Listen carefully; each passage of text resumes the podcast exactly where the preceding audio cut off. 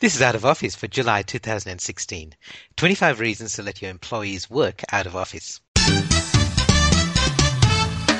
Welcome to the Out of Office podcast, where you'll learn how to work from virtually anywhere by using the internet for greater convenience, comfort, and freedom.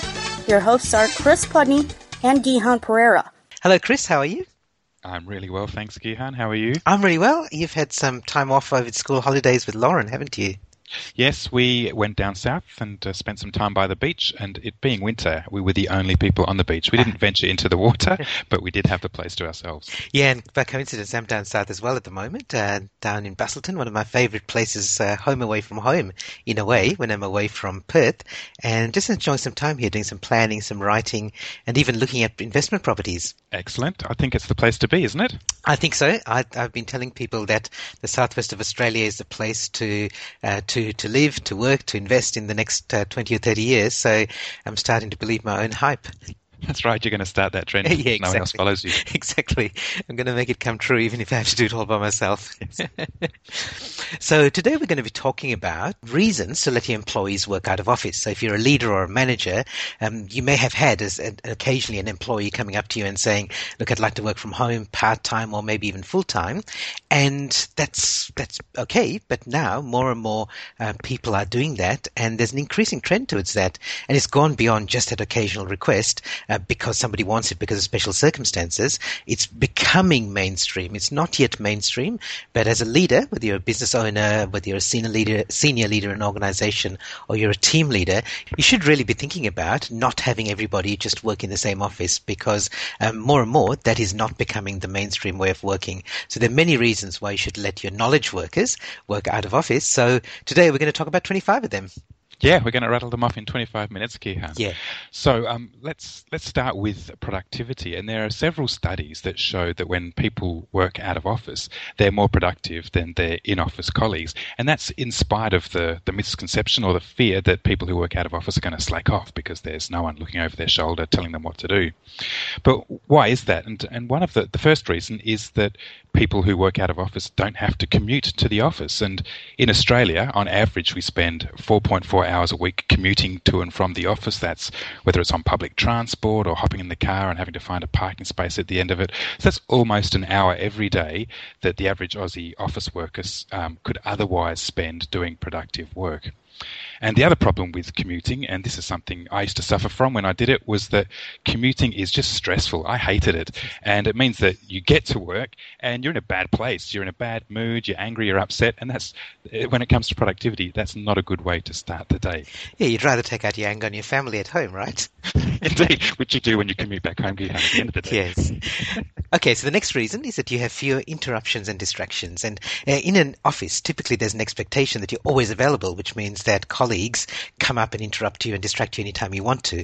Uh, when you're working out of office, that expectation is reversed, which means that people have to make an intentional decision to interrupt or distract you. And so that means that you do tend to be more productive because um, as an out of office worker, you can control your work environment to prevent those sort of interruptions and distractions.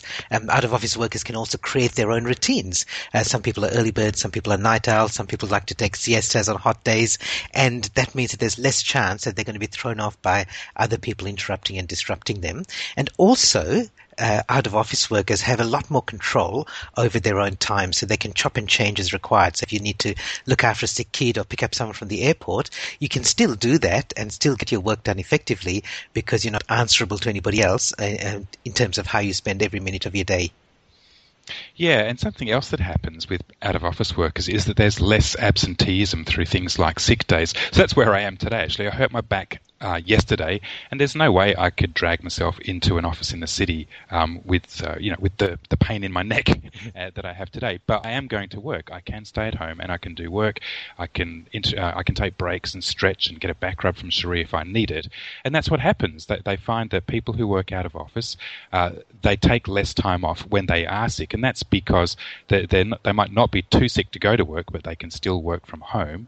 And also, uh, if they've got something that's perhaps contagious if they've got uh, a cold or a flu, they're not going to uh, come into work and infect their co-workers. They're going to stay home and continue working, and the rest of the workforce are unaffected. Yep, exactly. Exactly. And so following on from the productivity uh, idea, so we've talked about three things under productivity, and following on from that is the idea that you can actually improve your your workflows and your performance. So for example, meetings become more efficient because uh, virtual meetings do tend to be more efficient. People turn up on time, they get stuck into the work, they finish on time, and they leave. So rather than hanging around afterwards or arriving and chatting at the start of the uh, at the start of the meeting, um, meetings tend to be quite efficient. I, in fact, I found this. Um, I do tutor my partner Nikki's daughter Abby, who's doing year 12 maths at the moment, and most of the time we do it in person. Uh, I can sit with her and we can work through stuff. But when I was traveling, we did it by Skype, and those those sessions, even though they were long sessions, like three hours at a time, they were very efficient because Abby knew that we had the time set aside. She had uh, her exercises ready, the the questions that she was going to ask. We were very efficient working through them, and uh, that was actually more efficient than when we were working together in person. Yeah, and related to that, Gihan, is that collaboration is improved as well. So when you work in an office, if you want to collaborate with someone, you can just pop into their office and interrupt them and ask them to do something for you. They'll get it done, come back to you and stick their head over your cubicle, interrupt you and, and let you know it's done. But you, you can't do that when you're working remotely, when you've got a distributed team. And in instead of doing the in-office approach, the laissez-faire approach, you can use collaboration tools. And in the 50 or 10, 20 years that we've been doing this Gihan, I think I was going to say there's going to be there's been an evolution of these tools, but I reckon there's been a revolution. Mm. There's some fantastic tools available now that weren't available when we first started doing this at the turn of the century. And the great thing about using these collaboration tools is that uh, they automate the workflows and systems and processes that you use that, that you use to collaborate, and that also means that the knowledge and information is captured and documented in these tools and systems rather than it being held in an individual's brain and they might not be available or they might even leave your organization taking that knowledge with them. And all those resources that you use to collaborate, they're made available on time, online, so they're available anytime and anywhere. That's right. Another consequence of working out of office is that because people can't get together necessarily all the time for immediate communication, sometimes they have to use deferred communication. And that's a good thing. It's not, not always a bad thing. So you can't easily grab everybody for a meeting, uh, but the deferred communication does reduce the wasted time. So you've mentioned that already, Chris, that we have your knowledge captured and documented. You put more thought into your emails because you know that somebody has to read that later and respond. So maybe you have to be a bit more careful about what you ask for and be specific about what you want. Um, people can respond in their own time, so you don't. When when people in an office say, "Okay, let's get together for a meeting," it's an interruption, and not. You don't always have to do that. Sometimes it is essential, but often it's not. So people can respond in their own time if you send someone an email or you post something in a discussion forum, um, and they can they can make choices about what's important to them and their priorities. And when you do have to call a meeting, you can call them, uh, but you only call it when it's required, and you plan for it better because you know that it's uh, more of an imposition on people's time. Yeah, Yep. And you also have the potential to operate 24 hours a day or even seven days a week because you might be able to set up your workforce so that they span several time zones. And in that way, uh, when one group of your employees is asleep or off work, another group is working away. So you potentially offer a 24 hour service or at least have problems being worked on by one team and then being handed over to another team. And it's being worked on 24 hours a day and gets, gets resolved much quicker. And in some countries, some some places or some time zones, uh, Friday is a day of rest and Sunday is a day of work. So you can even have that going mm. on almost seven days a week. Yeah, great. Okay, so we talked about some productivity improvements that you get from having people working out of office, uh, but another re- really important part of talent management is actually having workers who are happy. And you do get happier, healthier workers when they're working out of office, uh, generally speaking. Um, so they are, they are happier. Research shows that people are more likely to, to love their job when they work from home. And it's probably not surprising because they're working in a familiar environment. They're around their family. They can um, organize their own time. And they, as a result, they are happier. And as there's one piece of research that said you're 87% more likely to love your job if you work from home. And that's, I mean, sounds good, but it's a relative gain because, um, you know, the research showed that 24% of people who work in an office say they love their jobs, and uh, 45% of telecommuting workers do. So it's uh, so it's still not the case that everyone loves their jobs, but certainly more people do if they're working from home. Yeah, that sounds excellent. Mm-hmm. Uh, and as well as being happy, Gihan, uh, they can they can be healthier because you've got that flexibility to incorporate things like regular exercise into your daily routine. If you're working in an office, you either have to exercise before or after work, or maybe on your lunch break. But if you're working out of office, you've got that flexibility to to go to the gym at a time that suits you. Maybe when the gym's less crowded with all those office workers. As well as that, you can eat healthier. So um, you can have home cooked meals. Obviously, sit down with a family member as I do and uh, eat in a familiar environment, even go to the shops and, and purchase healthy foods rather than the limited choices that might be offered by your staff canteen or what's within easy reach of uh, your, your actual office. Yeah, and uh, you alluded to this earlier, Chris, that uh, people who work from home uh, suffer less stress because uh, once they start telecommuting, again, people are less stressed uh, partly because, as you said, with the commuting, but also they're just working in a in a familiar environment. Uh, they they might even work harder and longer hours, and some of the research seems to show that. But because they're in a comfortable, familiar environment, they don't see it necessarily as going to work and putting in a hard day's work. They they see that as part of the blending of their their work and home life, and uh, therefore they're less stressed. So that's having healthier, happier, less stressed employees. But when it comes to um, recruiting your employees, you actually have a much larger talent pool to draw on because you're not restricted by location. You're not uh, with a with an office, you have to find people who are within, say, 20 kilometres of the office, or who are prepared to relocate there. But if you're offering out of office work, then the the entire world is your talent market. You can literally find the best person in the world for that job because they can be anywhere. They don't have to be within 20 k's of your office. Yep, exactly. And the other thing is that you suddenly open up, as you said, the, the world is your talent market, and you do open yourself up to these freelance talent markets. So your your employees or your workers or your team members don't have to be the people who you have offered employment to as a full time job, because now that now that you're open to the idea of out of office work, you can get highly skilled workers from all around the world to do individual project work for you. So they come into your team, they do a really great job at at what they're really specialized at, and then they leave. And uh, you don't have to worry about uh, the, having them as uh, on an employment contract and making sure that you've got work for them all the time. You've got really low overheads, and you find the right fit for the job at the time. And the, the people that you work with, it's not that you bring them in and then you discard them. You can work with them over and over again, but you only use them as you need them, and they can work for any number of people whenever they want to. Indeed, indeed. So you have this much larger talent pool to draw on. When it comes to the recruitment process itself, offering flexible work arrangements such as out of office work is a valuable perk. So one survey said that um, 70% of workers would rather telecommute than work in an office, and an organisation called Global Workplace Analytics, who focus on telecommuting, they suggest this number might even be as high as 80 to 90% of people preferring telecommuting over working in an office. So it's a really valuable way of attracting people to your organisation.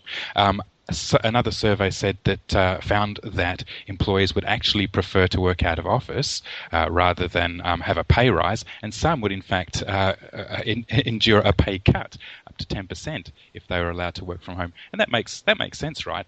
It makes financial sense because you don't have to say pay for public transport or pay for parking if you're driving in or operate a vehicle. So you're probably going to save quite a lot of money just by virtue of the fact that you don't have to drive to and from work. And this kind of flies in the face of the, the misconception that um, people think that if you're working out of office, you're going to feel isolated and alone. But the surveys show that people themselves uh, disagree with that idea altogether. Yeah, and I agree. And even if you're willing to take a 10% pay cut, it doesn't necessarily only mean that you're saving 10% in expenses. I reckon people, more and more people now, are are looking at that and saying, look, I don't mind earning 10% less if I can have a happier, healthier, stress-free work life. And, uh, and I think that's been driven a lot by the Gen Ys, the millennials. And so that's another big advantage of uh, allowing out of office works, uh, out of office work is that you do attract the Gen Ys. They're, they're more difficult to recruit. So uh, one survey said, uh, I read said that uh, more than 50% of hiring managers say that they're the most difficult generation to recruit, but they're particularly attractive attracted to flexible work arrangements. Uh, they not only um, like it, but they might even demand it. And and they're more and more now. The older Gen Ys are moving into leadership positions, so they want that out of office flexibility. It's not just for the um, individual workers; it's also for leaders and managers. So they want to work for organizations where they can see that as, as they progress in their career, they will still have that opportunity to be to be work uh, to do flexible work, especially out of office. Yeah, so you're at a competitive disadvantage if it's something mm. that you're not offering. So, um, uh, the Australian Bureau of Statistics did a survey and they found that most large businesses have the facilities for staff to use the internet and work from home. That a third of micro businesses are supporting out of office work, and that more than 80% of um, small to medium enterprises uh, find that offering out of office work is a positive for their business. So if you're not offering it, your competitors are, and that puts you at a significant di- disadvantage when it comes to recruiting talent. Yep, it certainly does. So we've done 15, Chris, and we said we're going to do 25, so we've gone past the halfway point. You and I have both worked out of office for a long time, and we see all the benefits of it, and we're really trying to persuade um, other businesses, and if you're a leader and manager, just consider that uh, for yourself and for your employees as well. Um, so let's move on. So we've got 10 more to go, and let's look at the area of like it, we've just talked about how to recruit talent, but let's look at retaining talent as well. Because one of the big advantages is if you're set up for out of office work, uh, you can keep your best people when their personal circumstances change. Uh, so things like babies come along and people want to take uh, leave or they want to work part time. Um, they need to care for family members uh, maybe they go through um, marriage or divorce, and uh, both of those are reasons why people might want to work um, out of office. So in this sort of way, you, you allow that flexible work. They might want to work, um, you know, reduce their working hours. They might want to increase their working hours because they need more money, um, and they want to have more flexible working hours. So when their personal circumstances change, they don't want to have to keep coming back to you and uh, um, cap in hand asking for changes to their uh, nine to five, uh, Monday to Friday work environment in the office. Uh, if they can work out of office and you give them control over that, they're more likely to stay with you rather than go somewhere else. Indeed. And one of those changes is that people might move. And that's exactly uh, the circumstance that brought me to out of office work. So uh, we were on a working holiday in the UK. I had a regular office job. And at the end of our time there, I approached my boss and I said, Look, we're returning to Perth, but I'd like to retain my job. And so he said, Well, let's, uh, let's give it a go. Let's experiment for six months with you working remotely for us. And uh, that was in 2000 years. So 16 years later, that six month experiment has turned into an out of office career. So when people relocate, you can retain them. Um, and it might not just be that they're relocating; they might actually want to be take up the digital nomad lifestyle, where they travel and work. So they're not just moving to another location; they're moving through many, many locations. So you can keep that talent, uh, regardless of how or where they move.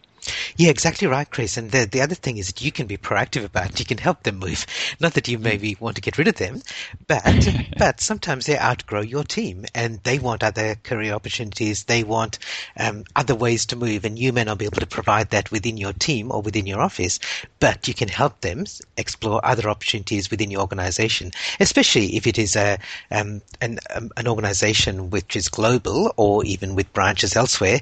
Uh, it doesn't have to be global, but with lots of branches, you can give them opportunities for secondments, you can give them opportunities for travel, and you can keep them in the team and help them grow at the same time. So it definitely is a win-win. Indeed, indeed. And you mentioned Gen Ys earlier, Gihan, that um, hiring managers report them report them to be difficult to recruit. Well, it's even harder to retain them. And as you mentioned previously, flexible work arrangements like working out of office is something that is important to Gen Ys. They're the generation who knows what they want out of work in particular, and one of those things is out of office work. So if that's something that you can offer, that's a great way of retaining your Gen Y talent. Yeah, exactly. And at the other end of the demographic scale, you have the, the boomers and the retirees, um, who you can keep as well. And you can keep their wisdom, their insights, and their experience rather than just than them just retiring. You can allow them the flexible opportunity to work work in your organization. Uh, uh, one survey said that 75% of retirees want to continue to work, but they also want the flexibility to enjoy their retirement, which is actually the way that life should be all the way, uh, all the way through their life, not just at retirement. Uh, and so if they had the opportunity to work part time, out of office, then they would do that. My dad's a perfect example of that. In the last six months, he's just started a, a new career as a proofreader. So he's put his name up on talent markets. I'm giving him some work with the work that I'm doing, helping author, helping experts become authors. And so he's doing proofreading part time um, at his own pace when he wants to. Um, out of office, so he does it from his from his study at home, and he can still apply that the, the skills that he's that he's acquired rather than just working in retirement. And he still enjoys his retirement, but he has the opportunity to work as well. Excellent. So we've talked a lot about um, people and workers so far, Gihan, but let's focus on financials and costs. So if you're offering out of office work, then you need less office, and therefore the costs associated with offices, so the capital costs of having a building and car park and all of the infrastructure that entails, those costs are significantly reduced. And that's the capital cost. The expenses associating with operating an office are also reduced. So utilities and your rates and rents and taxes, cleaning, management and logistics, all of those things that go along with operating an office, those costs are reduced if you can reduce your needs for an office. And the handy people at uh, Global Workplace Analytics, they've got an online calculator where you can estimate those savings based on uh, the workforce that um, that you're going to allow to work out of office. Yeah, great. And, and, in addition to those, there are some other um, HR costs, if you like, like looking after the people. Um, just simple things like office supplies and equipment, so you don't have to pay for paper clips and staplers if you do have paper in your office anymore. You don't have to pay for food in the canteen. Um, there are some other your occupational health and safety responsibilities that you don't have to worry about. You let the employees look after that themselves. Um, similarly with their insurance and setting up their workspaces. So all of those costs can add up, and uh, I don't think they're necessarily are the major factor in considering whether you're going to allow people to work out of office or not, but they are a factor to consider. Mm, and well, it's a bonus, isn't it, Gihan, if costs can be reduced? So people often take a hard nosed financial look at these things, and it's good to be able to demonstrate that out of office reduces those costs as opposed to increasing them. Yep, exactly right. Exactly right. So we looked at 22 reasons why you should allow your employees to work out of office. The last three are looking at just becoming an organization that's fit for the future because allowing your um, employees to work out of office does make you more future proof. Um, for example, the Institute of the Future has identified these 10 key skills of the future for all organizations and all people, and the trend towards out of office work is a natural fit for some of them. Um, for example, people become more cross culturally competent. They work with people from different cultures, and that's a key skill for the future. Um, they become better at virtual collaboration, so rather, so being able to work effectively when you don't have people sitting next to you, um, belly to belly, and you can look them in the eye, uh, you have to look them in the virtual eye, and uh, that's a really important skill as well.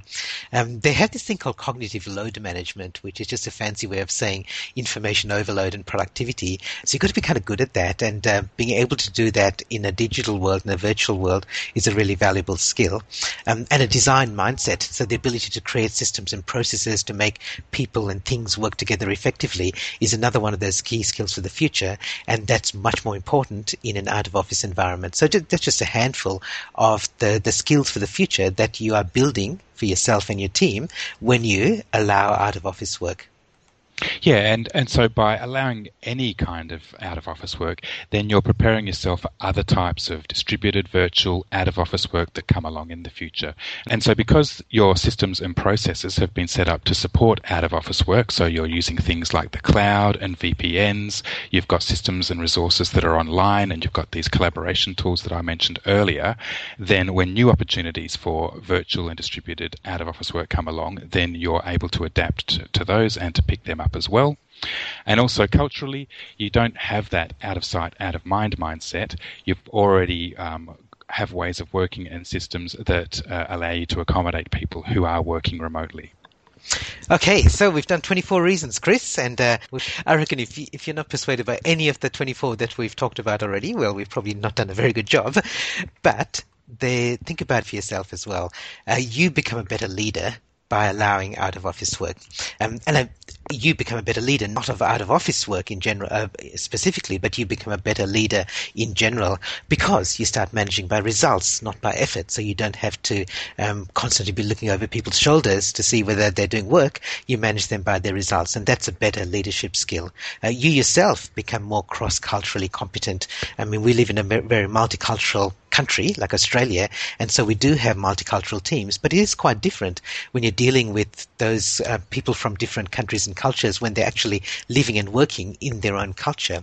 Um, you become better at virtual collaboration, which is going to be more valuable to you, uh, whether or not you have out of office workers, because you might be traveling, you might be um, working with colleagues uh, in other countries, you might be dealing with customers and suppliers elsewhere as well. Um, and in general, you just become exposed to more diverse ideas and cultures, which is much better in an increasingly globalized world.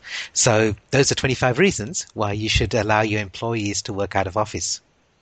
Yes, I think I think yeah, we've made a pretty strong case. I think people wouldn't remain unconvinced at the end of that, and that's why I think it's important to get out of the mindset of thinking of out of office work as a perk or a benefit or some some special circumstance. It really these days it needs to become a strategic offering to your workforce. It needs to be part of the fibre of your organisation. Uh, I'm still I'm still a little taken aback when people say that there are organisations out there who don't offer it as a standard way of working. We, have listed 25 reasons why it's so important that it improves productivity and performance and the competitiveness of your organisation. Your workers are healthier and happier, costs are lowered, you're going to become fit for the future, um, and you've got a global talent pool that helps you retain and recruit that talent. So, uh, I'm not sure what more can be said, Gihan. What can you add? well, no, that that is really well said, Chris. So um, we've referred to a number of uh, resources and and reports, and we'll have them uh, in the blog post that accompanies this episode of the podcast. So if you go to outofofficebook.com, you can uh, you can go to those resources and find out more about it. Uh, and we'd love to hear your input as well and your feedback. So if you'd like to leave comments, again, go to outofofficebook.com. Thanks, Gihan. That was excellent. And uh, we'll have another episode in about a month's time. Speak to you then. Great. Thanks, Chris. Bye for now.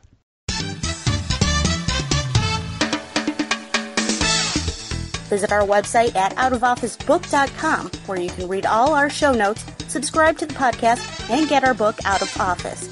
We wish you all the best in creating the work style of your choice.